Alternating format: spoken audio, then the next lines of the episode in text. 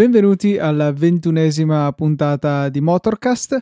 Siamo reduci dall'EICMA. Eh, la settimana, due settimane fa siamo stati eh, alla fiera del ciclo del motociclo e c'eravamo io e gli altri due che non ho presentato, quindi colgo l'occasione per dire chi era con me. Io sono Matteo Arone, c'ero anch'io. E io Alberto Zorzi e c'ero pure io. Sembra, eh, non so, Luca, io c'ero tipo nel, ai concerti, quelle robe là, eh, molto bene. Sì, oppure gli alcolisti anonimi. Mi piace molto questa organizzazione di questa puntata, per ora siamo partiti molto casual. malissimo. Direi che la prima cosa da riportare del, dell'EICMA è stata l'intervista a Vince Motors, di cui abbiamo già messo il video su YouTube e è stato interessante. Prima di. Um, perché pensavo di inserirla in puntata, non ve l'ho detto, ma adesso lo sapete anche voi insieme ai nostri ascoltatori. Prima, Ottimo. Prima di inserirla, ehm, volevo che qualcuno di voi insomma si prendesse la briga di spiegare ai nostri ascoltatori cosa stanno per sentire. Diciamo che siccome sono stato io il primo a contattarli, ci penso io, col, col mio bellissimo italiano racconto quello che è successo o quello che sentiranno in pratica ci sono questi, loro si presentano come dei ragazzi anche se ragazzi giovanissimi non proprio, ma comunque sempre dei ragazzi. Sotto i 30 anni comunque. Sì, sotto i 30 anni. Eh, si sono trovati dopo il lavoro per fare eh, quello che era la loro passione, ovvero costruire da zero una, una motocicletta. E Direi che l'hanno fatto in maniera del tutto eccezionale. Mm, sono partiti da un concetto di uh, moto leggera, rigorosamente due tempi, quindi una cosa che ci ha un po' anche stupito perché ormai come Luca diceva giusta, giustamente nel, nell'intervista è qualcosa che gli altri ormai mm, demigrano, non, non, non gliene frega praticamente a nessuno il due tempi. E non solo, ha un design comunque molto, molto bello e originale, non, non mi sembra di aver mai visto un, un, che abbiano preso spunti da qualche altra, qualche altra moto ma soprattutto mi è piaciuto il modo in cui raccontavano, appunto, siccome il progetto era loro, eh, come, loro, come Michele mi pare, non, Vincenzo. Una, Vin, ecco, quindi fantastico, top proprio. Vincenzo eh, parlava di, di, di, questo progetto, proprio era, si vedeva che era loro mh, mm, personale e se lo sentiva dentro, era proprio qualcosa di magnifico. Ecco, quindi proprio, proprio suo di Michele. Di Michele. Prima sì. di lasciare la parola a Carlo, eh, Alberto, volevi... Te, cosa ti, ti ha colpito? Cosa ti è piaciuto? Eh, a me ha colpito il fatto che mh, mm, cioè, mh, mm, siano partiti con l'idea di realizzare la loro moto a due tempi dei sogni, diciamo, ma non semplicemente con l'idea, vabbè, faccio una roba da pista, a me mi faccio il due tempi potente, chi se ne frega, ma proprio con l'idea di poterla eh, poi portare su strada. E quindi tutto lo studio che hanno fatto dell'iniezione diretta elettronica sul due tempi, una novità appunto, eh, per riuscire a rientrare nel norma anti-inquinamento, secondo me questo è il lato più eh, notevole di un progetto fatto in casa, insomma, cioè lo studio, la ricerca ex novo da zero quasi su argomenti, diciamo, mh, nuovi, non affrontati magari non in modo ufficiale dalle case produttrici, da un team di 4-5 ragazzi o quasi nel loro garage in provincia di Modena, secondo me è veramente interessante e notevole. Una cosa, eh, un numero, anzi diciamo due, che penso ci abbia stupiti tutti quanti, ovvero 70 più 10 a Luca l'onore di spiegare che cosa significa 70 più 10. Sì, perché uh, ci ha detto Josué che mm, la, eh, che la, punta- che la, sì, la puntata, la moto pesa 70 kg con 5 litri di benzina, però al momento hanno ancora delle zavorre per la fase di sviluppo che gli aggiungono ulteriori 10 kg e, questo numero mi ha lasciato completamente esterrefatto perché eh, un peso piuma veramente del genere, ok che ha solo un motore di 100 cc di cilindrata, però comunque è un bicilindrico, comunque ha tutta questa tecnologia, vabbè l'elettronica non è pesantissima, però rimane comunque un numero incredibile, numero che è dovuto principalmente ai materiali leggeri che hanno utilizzato per la costruzione, cioè fibra di carbonio ovunque.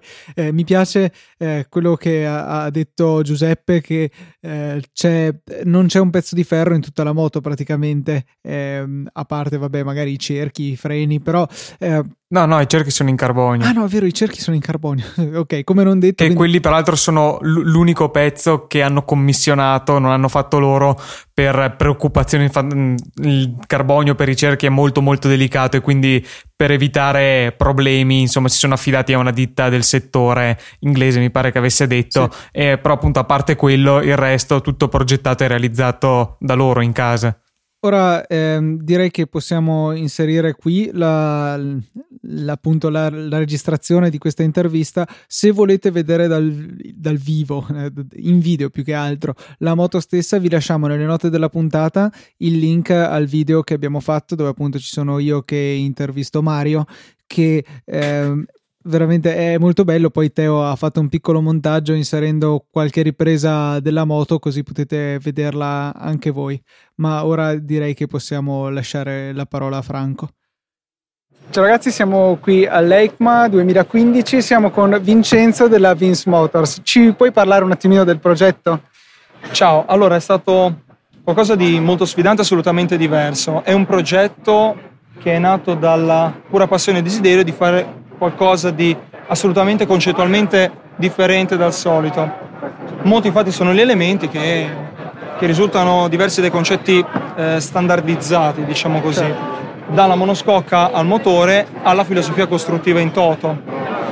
Riguardo la monoscocca, per esempio, abbiamo impiegato materiali come la fibra di carbonio preimpregnata di origine aeronautica, mm-hmm. rinforzata con schema strutturale, per esempio. Quindi tutti dei concetti nuovi applicati alla moto. Esatto, sono eh, eh, applicazioni diverse per concetti che in realtà si sono sì già visti, ma mai su mezzo a due ruote.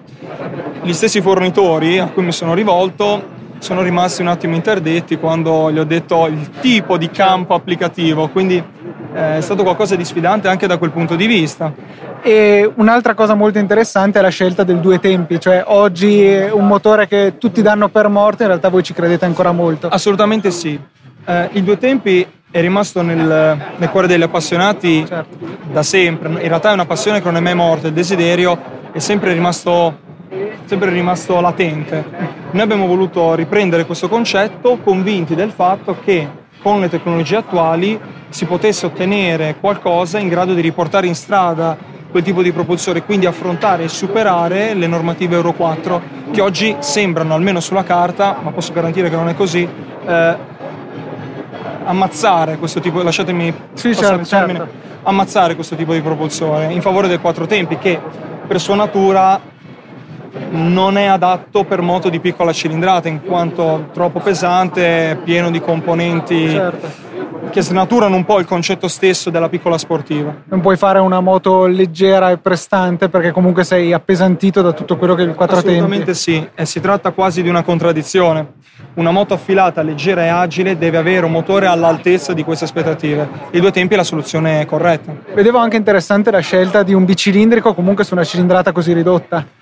Esatto, abbiamo voluto fare qualcosa di diverso anche sotto il profilo del layout del motore. La scelta di bicilindrico è una scelta mm, egoistica, è una scelta personale. Io sono un amante delle corse, delle moto da corsa, mi sembrava uno schema più corsaiolo. Ti consente anche di adottare una soluzione che anche esteticamente, oltre che sotto il profilo del layout, è bella da vedere, oltre che funzionale, funziona molto bene iniezione elettronica peraltro, niente carburatori su questa moto. Assolutamente sì, come facevo cenno prima, il, il carburatore non è assolutamente in grado di essere adoperato per rispettare le normative Euro 4. Anche l'iniezione semidiretta o indiretta sono due tecnologie che lavorano in maniera, passami ancora il termine, borderline. Uh-huh. L'iniezione diretta è quasi un passo obbligato per riuscire ad affrontare quantomeno quella tipologia di test. E parlaci un po' di questa cosa, cioè voi comunque siete dovuti partire da zero, bene o male, per realizzare questa iniezione? Assolutamente sì. siamo dovuti partire da uh, un principio che uh, è nato facendo ricerca, cercando di capire dove oggi le altre case erano arrivate e dove malauguratamente per i due tempi si sono fermate. Noi abbiamo cercato di uh, trovare l'anello mancante e riuscire a fare quello step in più che ci consentisse quantomeno di provare a vedere se come concetto poteva funzionare e i test preliminari per il momento ci hanno pienamente dato ragione. Una scelta fatta comunque per la passione, a differenza delle case che ragionano con la calcolatrice col portafoglio, perché immagino che questa poi non potrà essere una moto particolarmente economica, è una cosa per appassionati, cioè il carbonio ovunque. Assolutamente sì, assolutamente sì, è una moto che è focalizzata ad una ristretta cerchia di persone, eh, come giustamente dicevi te, ad una ristretta cerchia di appassionati.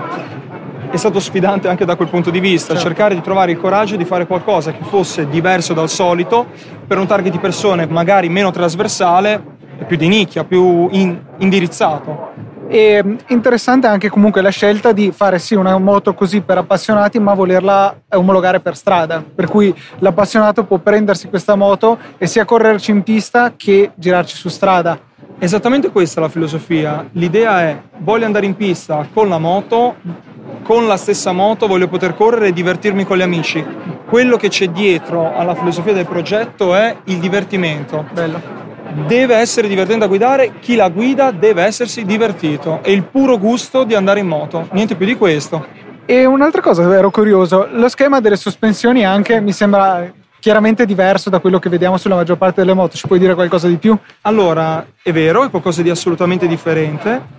Eh, anteriormente è stato utilizzato un sistema tipo OSAC debitamente modificato per questa applicazione, anche perché oltre alla forcella sono stati integrati altri elementi come i condotti dell'aria mhm. che sono di per sé strutturali, quindi occupano un certo volume. Abbiamo dovuto creare un tipo di schema sospensivo ad hoc per questa applicazione. Lo stesso discorso vale al posteriore. Ci sono state delle decisioni non solo estetiche, ma soprattutto funzionali che mi hanno imposto di adottare uno schema così particolare. Quindi questa non è assolutamente una Cagiva Mito, una Aprilia RS ripensata, è una moto che è nata da zero. Assolutamente sì, è qualcosa di realmente differente. Non è nulla di già visto, nulla di modificato, è qualcosa di radicalmente diverso. Molto interessante. Grazie mille per il tuo tempo. Grazie a voi ragazzi, grazie tanto, siete molto gentili. Grazie mille.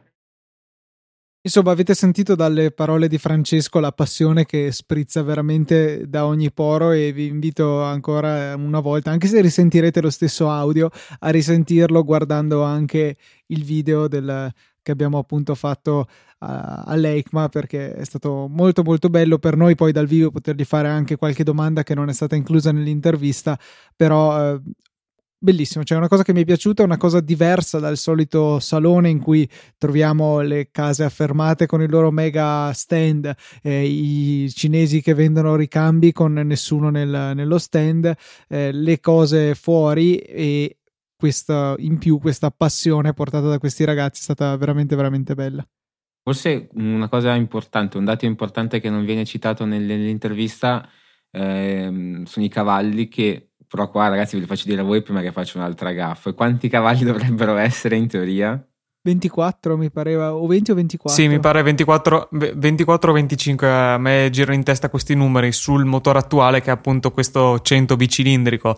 Poi quando, se speriamo, eh, ci sarà il, il, 250, lì allora veramente c'è di cavalli ce ne saranno in abbondanza perché penso che una sessantina tranquilli ci possano essere. L'unico peccato è che facilmente non è una moto che ci potremmo permettere. Chiaramente un blocco di carbonio di, queste, di questo genere non è alla portata di tutti quanti.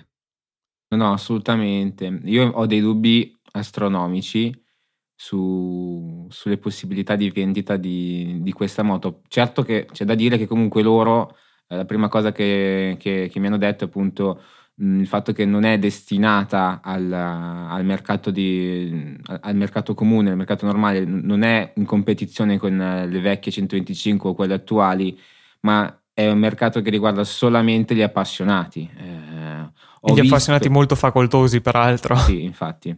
Ho visto, mh, seguendo la loro pagina Facebook, ho visto che molti eh, chiedevano appunto di fare un modello meno costoso, anche con, meno prestazionale, però comunque n- non credo che possano farlo anzitutto e comunque snatura quello che era com- completamente quello che era il, il loro pensiero, quindi non, no, non penso facciano un, un, altro modello più abbordabile. Ecco. No, eh, cioè infatti, come dicevi tu, assolutamente snatura il concetto, ma poi anche eh, facessero questa, questa, cosa come economie di scala, a meno che il progetto non venisse accorpato da una casa motociclistica eh, affermata, cioè come economie di scala sarebbe impossibile comunque anche con materiali meno pregiati arrivare a dei costi, mh, mm, non dico abbordabili, ma anche solo ragionevoli, insomma.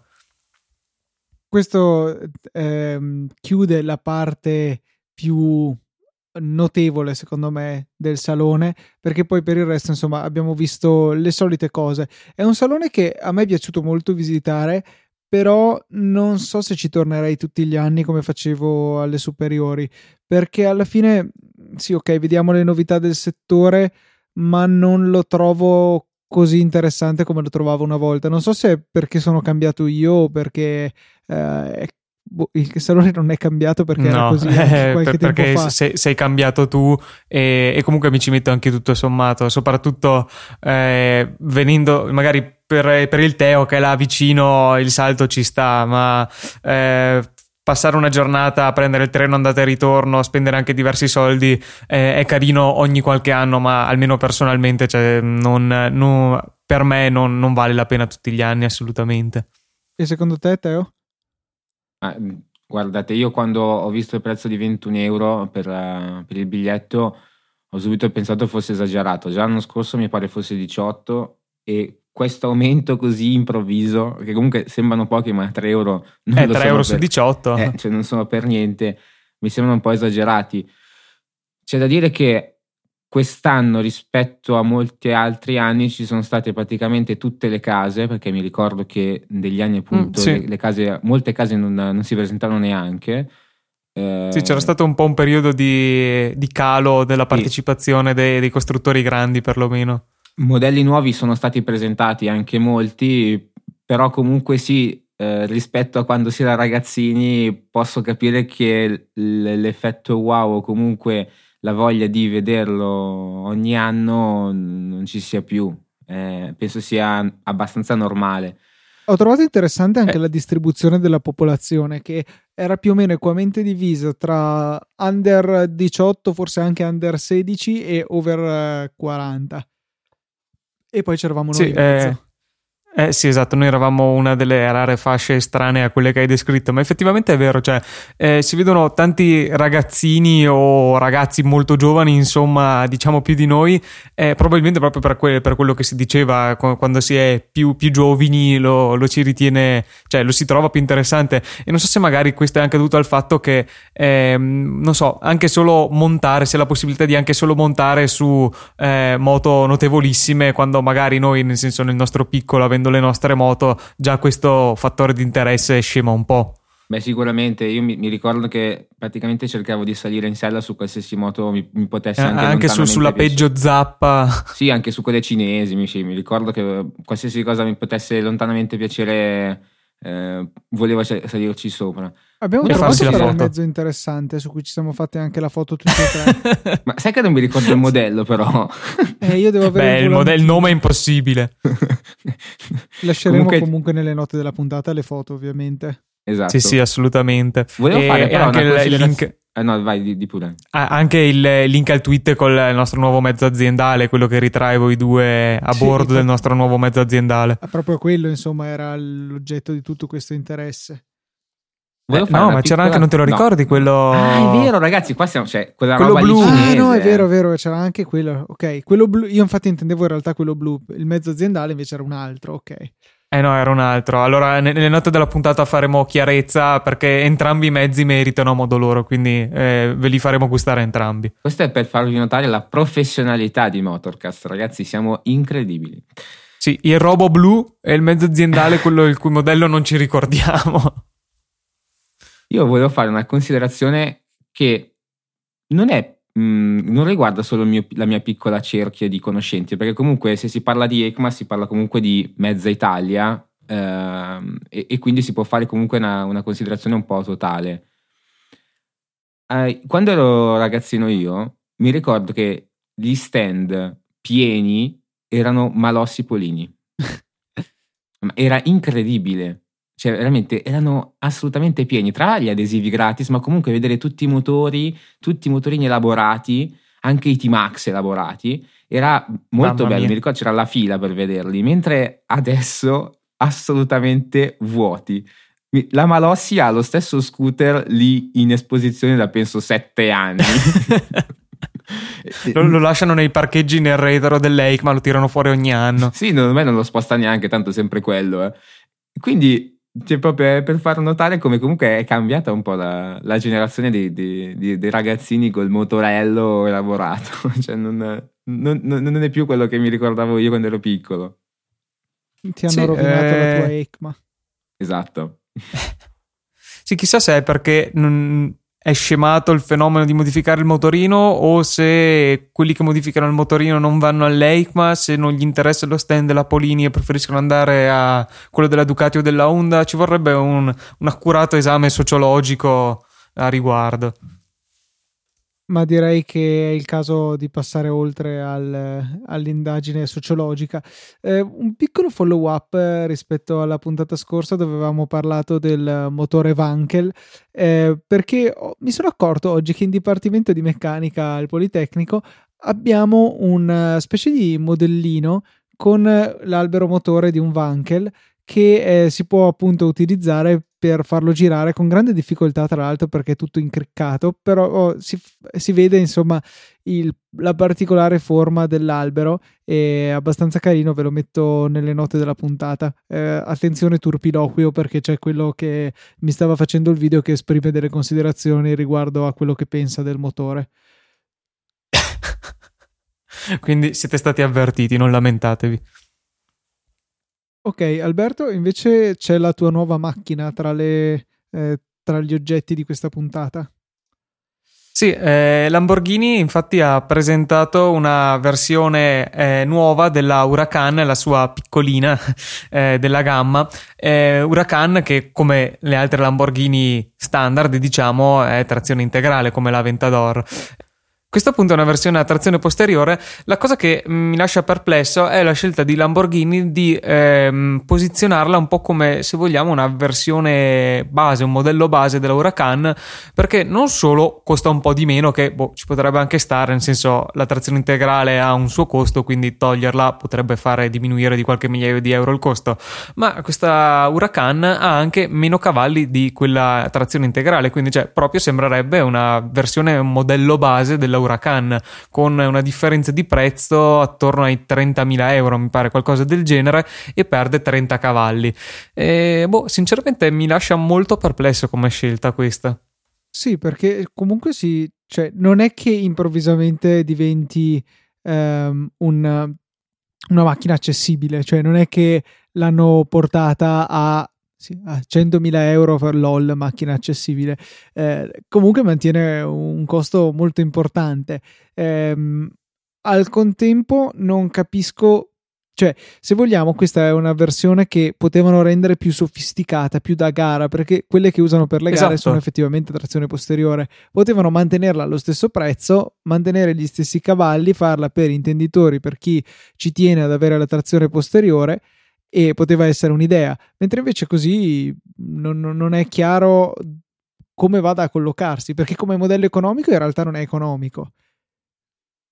Eh, cioè, eh, l'intenditore di motori probabilmente, cioè che ovviamente che se la può permettere, eh, la comprerà magari oltre alla sua Huracan normale. Però, cioè, boh, il, il, ricco medio che usa la macchina come status symbol e non gliene frega assolutamente niente che sia trazione integrale, anteriore o posteriore, eh, cioè, vede il modello base, no, non posso andare al mio club di miliardari con, con la Lamborghini modello base. Allora, chiaramente prenda quella normale, quella trazione integrale. Cioè, paradossalmente, secondo me, eh, averne, cioè ne potranno, avrebbero nel futuro, potrebbero averne vendute di più se avessero fatto addirittura più costosa, cioè mettendola una versione speciale, pronto pisto che so io, tipo la 911 GT3, eh, qualche cavallo in più, più leggera, trazione posteriore e 30.000 euro in più, secondo me paradossalmente ne potrebbero aver vendute di più. Secondo me mh, mm, non è proprio come mh, mm, pensi tu, nel senso è vero, non è diventata accessibile come, come, mezzo. Si tratta di circa il 20% in meno rispetto a quella trazione integrale, però eh, questo tipo di automobili, non solo Lamborghini, sono fatte secondo me per persone che amano motori, i motori, ma che non possono permettersi determinate auto, nel senso Uh, chi ha i soldi non, non, gliene frega niente di spenderne 40.000 meno, 40.000 in più. Però chi uh, si è arricchito oppure chi uh, può permetterselo ma non completamente, non so se mi riesco a spiegare, nel senso può permetterselo appena e vuole assolutamente sì, sì, avere sì, una Lamborghini, compra questo modello perché effettivamente costa quasi 40.000 euro meno. ed è anche tra l'altro penso probabilmente più divertente da guidare per la, per la trazione posteriore. Secondo me è indirizzato a questa fascia di utenti, anche se com- e soprattutto come eh, il Ferrari 360 è destinato a un mercato dell'usato pazzesco, secondo me. Cioè, que- questa automobile, sì, secondo me sì, perché il 360 mi ricordo all'epoca si, si vedeva veramente mh, dovunque e potevi comprarlo anche a poco. Ok, non dico che adesso eh, saremo invasi da, da, questo modello, però fra qualche Su anno... Subito chiederanno sì. il, la permuta con sì. Huracan trazione posteriore. Però tra qualche anno mh, mm, sono convinto che sarà molto più diffuso per questa fascia di utenti comunque. Sì, eh, questa fascia di utenti che hai appena descritto effettivamente c'è ha un ragionevole senso di esistere questo posizionamento nella gamma. Diciamo, il punto è che non so numericamente, quantitativamente quanto è, è consistente questo tipo di acquirente sul totale delle vendite di Lamborghini. Non credo che gli costi più di tanto fare questo modello a Lamborghini, quindi non, cioè, non, so, non, non sono ingegnere, non, costruisco auto Lamborghini, da Lamborghini, ma se, abbiano, se hanno fatto questo modello non credo che gli costi più di tanto. No, questo, questo, è probabile. Però appunto forse lascia un po' l'amaro in bocca agli appassionati l'occasione, se vogliamo, sprecata di fare una versione eh, boh, più pronto pista se vogliamo. Non so se magari Lamborghini, è, cioè la sua versione tipo la, la super leggera che era stata della Gallardo, la vuole mantenere assolutamente a trazione post- a integrale e la trazione posteriore vuole essere solo una cosa divertente ma non eh, la più prestante. Non so, però appunto mi lascia un po' così questa scelta. La super leghiera come la chiamavano su Top Gear.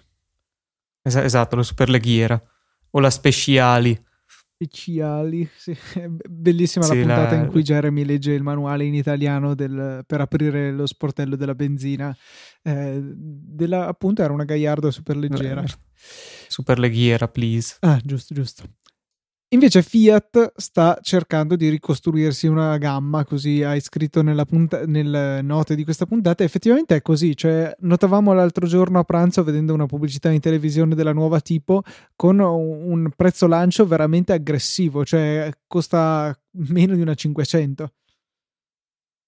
Sì, eh, il prezzo lancio è di 12.500 euro, che peraltro mi ricordo che noi discutevamo proprio del, del prezzo e dicevamo no, assolutamente sotto i 20.000 non ci può stare. E invece non solo ci sta sotto, ma ci sta un sacco sotto. Sta, sta molto okay, più questo... vicino a 10 che a 20. No, no, infatti assolutamente. E questo ok è il prezzo di lancio, che però è 2.000 euro meno del normale, che comunque quindi sono 14.500 euro.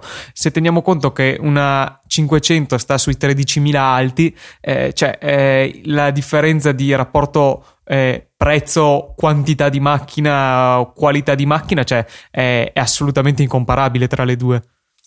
Beh, ma hanno fatto bene perché onestamente la, la, la, fascia di prezzo in cui si posiziona Fiat deve essere quella. Ok, effettivamente è basso come prezzo, però ne avevamo anche parlato quando abbiamo parlato appunto della... quando, quando avevamo parlato prima della tipo, non mi ricordo quale puntata fosse. S- facevano un prezzo altissimo non ne vendevano neanche una. In questo caso, secondo me, eh, ne vedremo tante in strada. Al, almeno sì, spero è... che, che, ne vendano tante parecchie, anche perché è, è, finalmente uscito un nuovo modello e costa poco. Eh, questo no, è quello che spinge se... l'acquirente Fiat a comprare una Fiat, secondo me.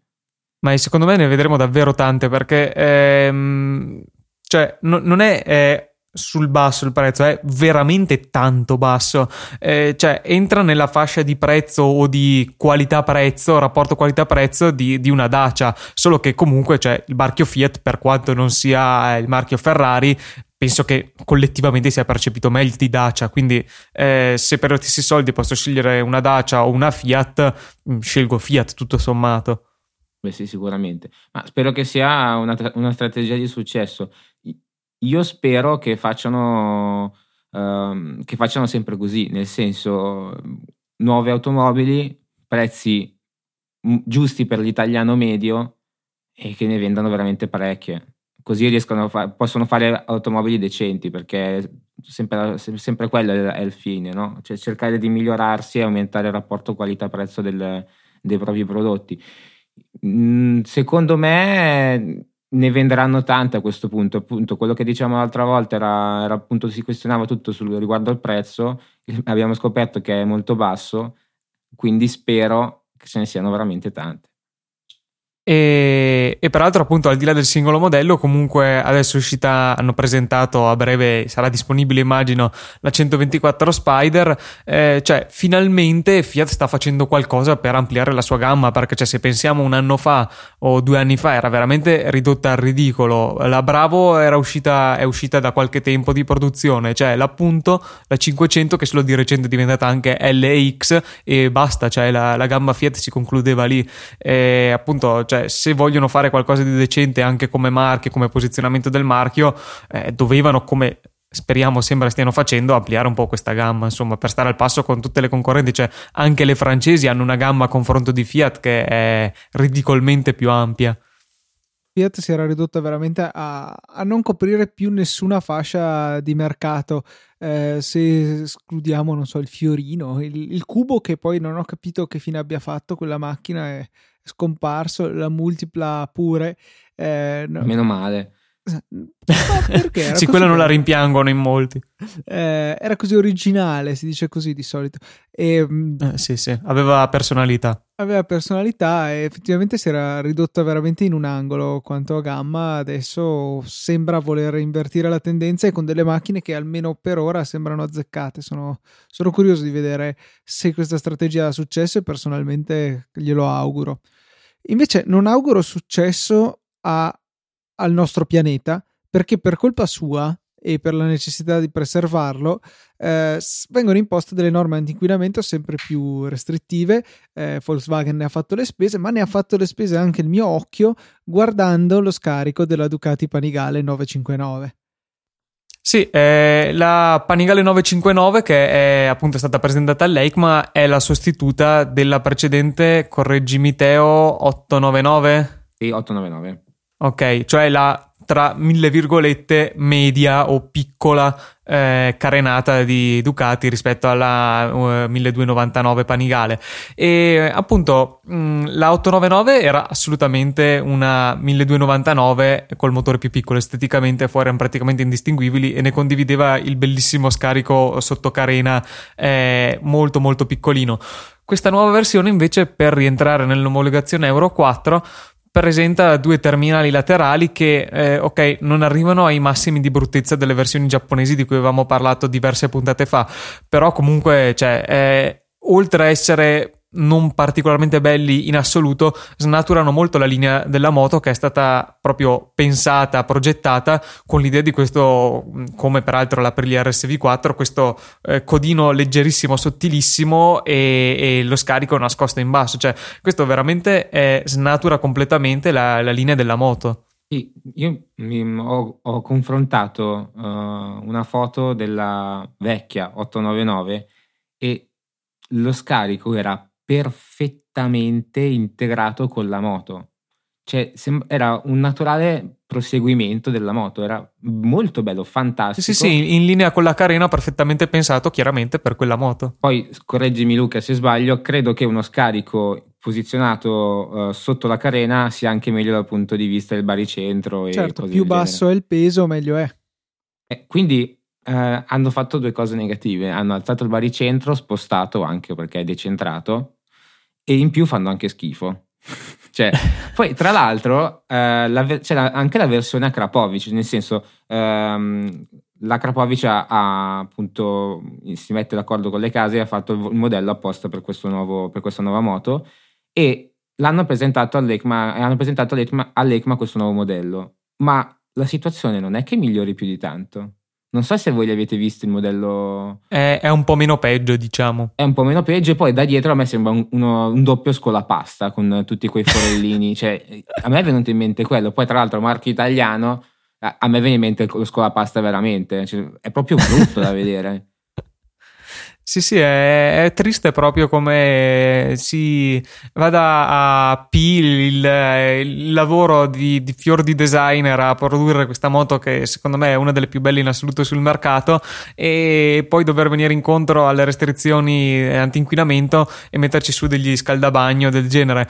Eh, cioè, soprattutto per i numeri di vendita di, di una moto che comunque penso che in assoluto inquini meno di una macchina qualsiasi, visto il peso ridicolo a confronto. Cioe, mi sembra veramente veramente demenziale dover fare queste cose. Poi boh, sarà, sarà, la nostra visione distorta dalla passione per i motori.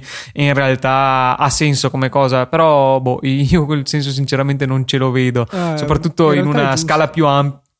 Boh, cioè in una scala più ampia in cui poi peraltro l'inquinamento da motori almeno in Europa magari è una parte limitata rispetto all'industria, riscaldamenti eccetera eccetera cioè almeno sui, sulle case o sui modelli con piccoli numeri di vendita mm, boh, mm, cioè, mi lascia perplesso questa cosa ma non lo so, cioè io credo che comunque tutti debbano fare la loro parte, eh, le industrie ci devono mettere i loro soldi e noi ci dobbiamo sacrificare un po' di estetica alla quale comunque siamo legati come l'industria ai loro soldi e, e mettercela via, insomma, eh, purtroppo credo che questo sia un male necessario che poi sia um, forse ininfluente o quasi dal punto di vista complessivo, in particolar modo sulle moto che alla fine cioè, credo che siano veramente trascurabili nell'ottica globale o quasi, magari salvo in India dove sono più moto che macchine. Eh, credo che comunque sia giusto che tutti facciano la loro parte però chiaro è che non fa piacere vedere delle così belle moto un po' rovinate da questi scarichi così ingombranti. Mi chiedo se con eh, fondi illimitati non sarebbe possibile eh, ottenere gli stessi risultati in termini di riduzione degli inquinanti, ma con un'estetica con delle dimensioni più compatte. Io invece, più da, più da, pensiero italiano, mi chiedo come mai non abbiano fatto dei magheggi con la motorizzazione come secondo me hanno sempre fatto in precedenza. Eh, magari la motorizzazione tedesca non, non, è così permissiva come quella italiana, non so. Probabile, probabile. Eh, peraltro, eh, aperta parentesi che c'entra poco col discorso inquinamento, ma c'entra con quello scarichi, ma Ducati è passata, tra virgolette, passata agli scarichi a Krapovic invece dei storici termignoni, perché anche in MotoGP mi pare che sia passata agli Akrapovic, questa qui come optional eh, ufficiale diciamo agli Akrapovic. Eh, te o tu ne sai qualcosa? Non ne so assolutamente niente. Quindi ottimo. N- non so cosa dirti. Eh, in effetti sì, anch'io l'avevo notato questa cosa, non, non mi ero informato al riguardo, però non, non capisco bene il motivo di questo cambiamento. Sì, perché c'è il binomio Ducati-Termignoni è cioè, storico. veramente storico, ma e anche tra, tra i ducatisti è, cioè, è lo scarico è il Termignoni assolutamente. C'è da dire che Akrapovic veramente sta facendo dei numeri impressionanti, fa co- accordi con miliardi di case, anche eh, automobilistiche. Eh, sì, è vero che adesso ha iniziato bene anche co- con, le, con, i motori eh, de- delle macchine, insomma. Sì, io tra l'altro quando la, l'anno scorso mi pare di aver visto all'EICMA Uh, purtroppo non mi ricordo neanche il modello di automobile. Comunque facevano vedere completamente tutto lo scarico completo di un'auto a Krapovic o a Krapovic, se che dir si voglia. Ci, c'ero rimasto, non lo sapevo e, e, e ho visto questa cosa. Sem- vedo sempre più a, a, Krapovic come sponsor di eh, più gare motoristiche, sia automobili che moto. Quindi credo che stia facendo di tutto per. Uh, per accapararsi il mercato degli scarichi aftermarket, ecco. Sì, sì, decisamente. Eh, magari ci informeremo un po' a vedere se c'è qualche informazione eh, circa quelli che alla fine sono piani industriali tutto sommato di accordi tra aziende. In, come anello di congiunzione tra questo discorso di questi scarichi e il successivo che riguarda le hypercar, eh, volevo appunto citare un, una recente regolamentazione, o meglio, una regolamentazione che verrà messa in effetto tra cinque anni. Cioè, già attualmente l'Unione Europea richiede che eh, ciascun produttore di auto all'interno della sua gamma sia a 130 grammi per chilometro di CO2 di emissioni in media, con una multa da pagare per ogni grammo in più eh, sopra questa soglia. Dal 2020 questa si abbasserà a 95 grammi per chilometro, con eh, 100 euro per ciascun grammo sopra eh, i 95. Per cui eh, no, 95 euro. Per ciascuna macchina, chiar- per chiaramente. Per ciascuna macchina, ovviamente sì, perché sennò sarebbe ridicola la cosa. Eh, per ciascuna macchina venduta. Per cui le hypercar sono pronte ad aumentare di prezzo. Immagino che ci sarà un grossissimo problema per le loro vendite. Cioè, no, scherzi a parte, eh, per le, i costruttori normali anche qui ci sarà un bel po' di lavoro da fare se si vogliono tenere in gamma anche eh, motorizzazioni un po' più potenti e che per forza di cose consumano di più. Sì, eh, cioè, mi sembra ai limiti del possibile, cioè, non so, veramente, eh, anche qui, chissà se è semplicemente questione di buttarci valanghe di soldi in ricerca e allora se ne viene fuori, o se proprio è una cosa veramente ai limiti dell'impossibile. Quindi, cioè, mh, mm, spero che l'Unione Europea eh, dall'alto della, della sua intelligenza abbia pensato a mettere una norma realisticamente rispettabile e non solo un, un, desiderio utopistico di avere macchine che, che inquinano pochissimo. Eh, staremo a vedere insomma se, se, effettivamente è una cosa realizzabile o se ci troveremo con tre quarti della gamma aumentate di 2-3 mila euro per eh, pagare questa multa all'Unione Europea. Sì, c'è da dire che il problema dell'inquinamento e dei motori è sempre più, più importante qua ne parliamo spesso del futuro del, dei motori. Noi non sappiamo come andrà, ma sarà sempre eh, di, di, maggiore importanza anche per, eh, penso e spero, anche per eh, i telegiornali comuni. Comunque, cioè, prima o poi bisogna affrontarlo questo come argomento, perché eh, dove andremo a finire, come andremo a finire e dobbiamo pensare veramente a tantissime cose, non semplicemente a cercare di... Ehm, se, cioè, se, è veramente importante cercare di eh, un'innovazione per migliorare i consumi dei motori eh, che sono presenti adesso oppure stravolgere completamente l'idea di, eh, di trasporto, di mezzo di trasporto. Eh, bisogna pensare veramente a tante cose, tra queste anche il fatto che quanto lavoro e quanta economia fanno girare le case automobilistiche. Cioè, dove andremo a finire? Questi sono, sono veramente dei, dei, concetti che eh, la, chi fa queste, queste, leggi deve pensare. Perché se a un certo punto tutto il mercato uh, delle automobili crolla, la, la gente cosa fa? Ci andiamo a ammazzare tutti quanti sostanzialmente. No, infatti, cioè, è esattamente quello che dicevo prima, cioè, le leggi non, non, possono essere semplicemente delle utopie per cercare di plasmare la realtà a, quello che si vorrebbe che fosse, cioè, mh, devono cercare di indirizzare, ma devono comunque fare i conti con la realtà, quindi appunto spero che questo limite di 95 eh, grammi per chilometro sia una cosa realistica e fattibile, non un, una cosa assolutamente irrealizzabile che appunto, come dicevi tu, cioè, eh, non è che si possa mandare a gambe all'aria un settore economico come quello del, dell'automobile che è con indotto e tutto ricerca, produzione, cioè dà veramente lavoro a centinaia di migliaia di persone. Anche perché gli Stati Uniti invece da questo punto di vista sono più permissivi. Ecco, adesso stavo facendo quattro conti per capire quanti erano, perché ovviamente eh, hanno espresso su questo sito eh, i grammi per chilometro, poi convertendoli in consumo espresso in miglia per galloni. Per cui adesso io sto facendo i conti per riuscire a risalire a qual è invece la limitazione che gli americani intendono imporre, però tra parentesi a partire dal 2025, quindi tra dieci anni. Eh, sì, è ben diverso come tempo. E se ho fatto bene i conti, vabbè, sono 100 grammi per chilometro, non è poi così sostanzialmente diversa la cosa, eh, però hanno molto più tempo. Però nel doppio del tempo, esatto. eh, sì.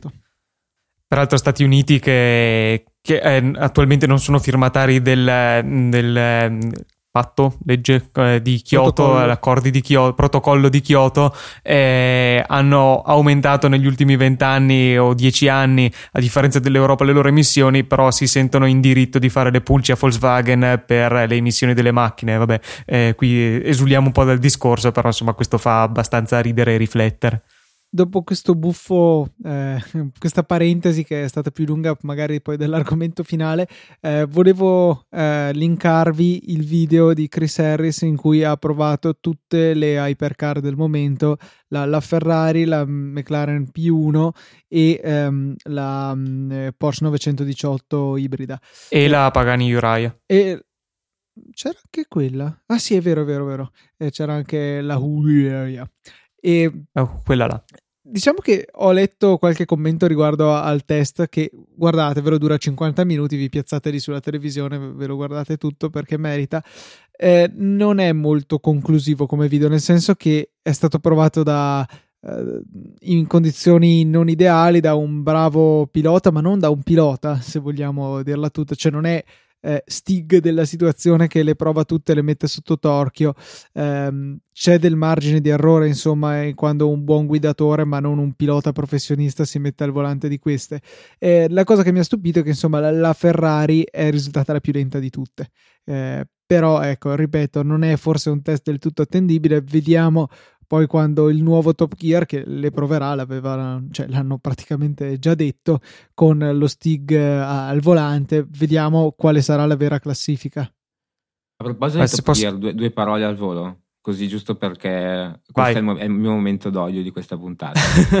Avete visto lo schifo di Top Gear Italia? No, non ho ancora avuto il coraggio di guardare il video. Eh, fai bene, no, ma c'è, c'è un video, io me lo sono proprio perso. Non, eh... Sì, sì, c'è un video, è un trailer della, di, di, Top Gear Italia. E, ragazzi, è imbarazzante. cioè, io non voglio vederlo, non voglio vederlo. Ho, ho, paura, io ho paura di vedere solo il trailer dopo che me, che, che me ne avete parlato. No, cioè, ragazzi, veramente è incredibile. Cioè, io pensavo ad esempio che Guido Meda potesse far ridere, simpatico, ma nel trailer non, è, non esce assolutamente niente di tutto questo. Spero, spero, perché alla fine si sa che eh, comunque lo, lo, vedremo tutti quanti, almeno credo. Spero che... Almeno la prima puntata per dovere di cronaca la guarderemo. Sì, no, almeno la prima sì. Spero che non sia la, lo specchio di quello che ho visto nel trailer, perché se, se, se, così veramente, se fosse così veramente io non lo guarderò mai, cioè, ma proprio mai. Ma non l'ho visto, cioè tentano di fare i simpatici e non lo sono o assolutamente non, non, non è neanche vagamente ironico ed è una cosa pseudo seria? Eh, è un misto fra i due, sinceramente faccio fatica a identificarlo. Cioè, per farti capire, è un, è, un, è un, gigante enorme boh. Cioè, tu quando la tua reazione è un boh. Boh, questo cosa dovrebbe essere? Yeah, io, io, lascio agli ascoltatori, non so se l'abbiamo già visto, la, lasciamo ne, nelle note la, questo video. Così lo Con un grosso alert ne, a rischio e pericolo vostro, nuoce gravemente alla salute. Sì, assolutamente. Comunque, um, tornando brevemente sul video di Chris Harris, che più che una discussione vuole essere una segnalazione, eh, ascoltatelo o con delle cuffie o con delle casse decenti perché merita assai, è un piacere sentire cantare quei motori e non i trattorini di Formula 1. Sì, eh, un, un, solo l'unico appunto sul fatto che dicevi del tempo che la, la Ferrari è la più lenta. Eh, io penso che comunque cioè, queste tre macchine siano veramente molto vicine tra di loro, soprattutto la più nella la Ferrari, la Porsche forse è appena appena meno esasperata, ma comunque sono veramente vicinissime. E assolutamente... la più veloce nel test. Ah, ecco appunto, eh, quello che qui mi stavo approcciando a dire è che eh, secondo me con macchine veramente al top e veramente vicine una all'altra eh, dipende tantissimo dalla pista, cioè soprattutto per il fatto che la Porsche ha trazione integrale, cioè la differenza tra una pista con grossi curvoni veloci o con tante curve strette ripartenze da zero, ovviamente quella differenza di trazione influenza tanto, quindi ehm, è anche difficile dire proprio qual è la più veloce, visto che su una pista potrebbe essere più veloce una, su un'altra l'altra più veloce l'altra a seconda delle caratteristiche del circuito, insomma. Ok. Um, in conclusione, un'altra curiosità che effettivamente ci stavamo dimenticando di EICMA, e cioè una specie di concept, perché in realtà è un, non è realizzata da BMW stessa, e cioè un kit per trasformare in trazione integrale una BMW GS. Eh, boh, veramente pazzesca. Mi sfugge però il senso di questo oggetto. Sì, allora, la trazione eh, integrale su una moto è sicuramente interessante dal punto di vista eh, di una, un'escursione fuori strada. Non è la prima volta che vedo questi esperimenti. Eh, c'è da dire che può tirarti fuori da situazioni difficili, però... Situazioni non... in cui non ci arrivi col GS comunque, vabbè, chiusa parentesi.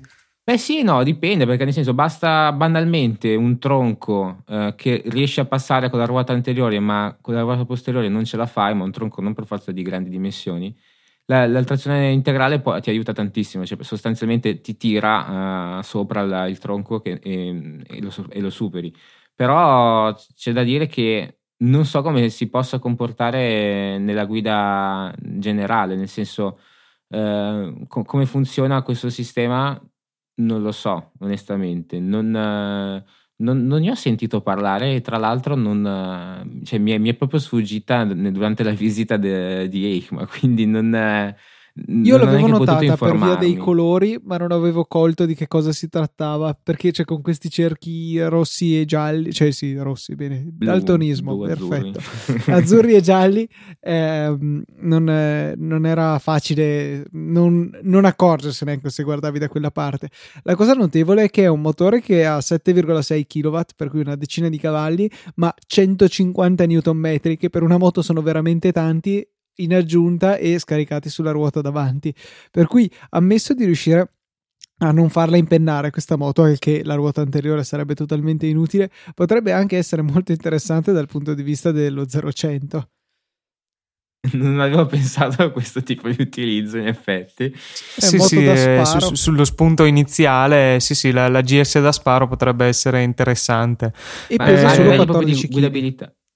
14 kg il kit? Sì, sì che, su, che, sul peso di una GS è abbastanza risibile tutto sommato. A livello di proprio guidabilità, guidabili, guid, vabbè avete capito? Que- quella là. Quella lì, se, penso che possa cambiare tantissimo il modo in cui si comporta una moto. Non riesco proprio a, a immaginarmelo Vorrei provarne una. Tra l'altro, non è il primo esperimento di, di, moto a trazione integrale. Io ne avevo visti parecchi, però non sfruttando un motore, mm, un secondo motore elettrico. In genere vedevi delle magheggi pazzeschi per. Sì, rimandi di catena con mille, mille ingranaggi. Mille giri. Sì, c'è una cosa allucinanti per avere la, la, la trazione dello stesso motore anche nella ruota anteriore. Ehm, però comunque si sono sempre fermati lì, cioè nel senso a prototipi, non ho mai visto questa, queste innovazioni fare, eh, fare, breccia in quelli che potevano essere campionati comunque le gare di enduro.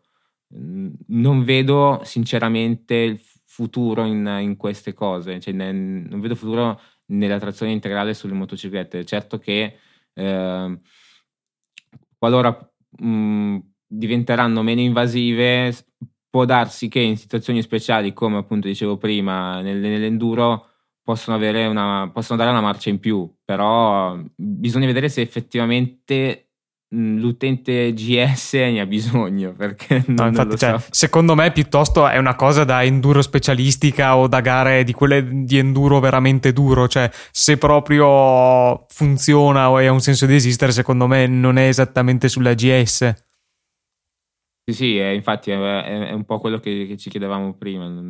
Ah, siamo un po' pieni di dubbi su questa cosa. Rimane comunque un, un prototipo, non è ancora prevista la, la commercializzazione. È interessante anche la possibilità di andare via in modalità del tutto elettrica fino a 20 all'ora, per cui magari in città potrebbe eh, anche ottimo. fare comodo tra un semaforo e l'altro. Mm. Scusate, pic- piccolo aneddoto, motori elettrici città. Vai um, vi dico solo una cosa, io voglio il divieto di utilizzare motori elettrici in città, cioè ovunque ah, okay. in generale. No, perché ragazzi, io stavo, stavo per uh, finire sotto un'automobile perché non, non, le senti, cioè tu non le senti arrivare, no? Poi, cavolo, siamo nel 2015, siamo tutti distratti dal telefonino, colpa mia che eh, ero al ciglio della strada, però Porca miseria, non, mi ricordo neanche, credo che sia una, una Toyota ibrida probabilmente. La Prius sarà stata. Sì, può, può darsi, non ci ho fatto neanche caso, ma cioè io ragazzi non ho sentito nulla arrivare, mi sono girato e me la sono trovata a due centimetri dalla mia spalla, dal, dal mio gomito. Potremmo istituire una legge per cui se la macchina funziona in modalità ibrida, quindi, cioè in modalità elettrica, quindi silenziosa, eh, da degli altoparlanti appositamente situati sull'esterno dell'abitacolo devono andare canzoni tipo rap fortissime, tipo non so, 50 Cent, così, che facciano... C'è qualcosa di Qualcosa di veramente molesto per attirare l'attenzione. Almeno 90-100 decibel, diciamo. sì, mi, mi, mi, sembra ragionevole. Così perfetto, no? Tu per non disturbare parti in elettrico, però subito svegli vicini. Ed è interessante da approfondire come cosa, secondo me potrebbe avere un futuro.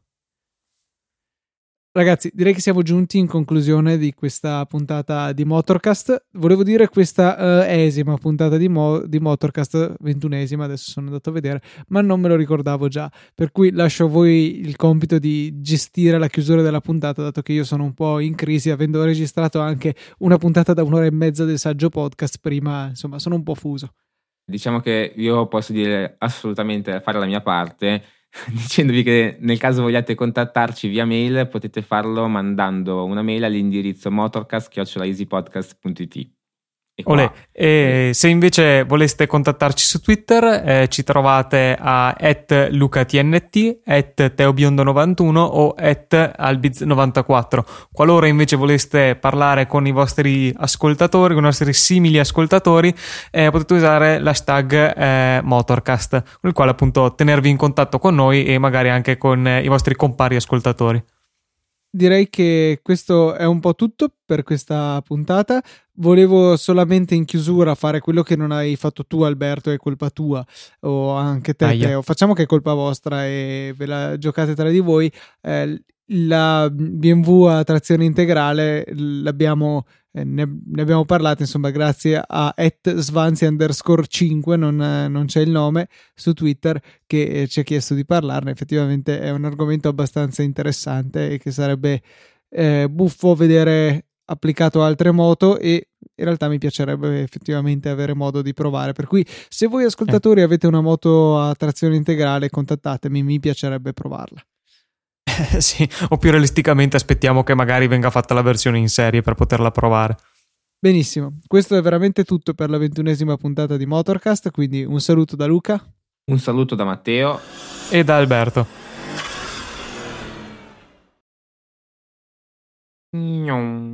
Questa è sempre bella la finale. Va bene.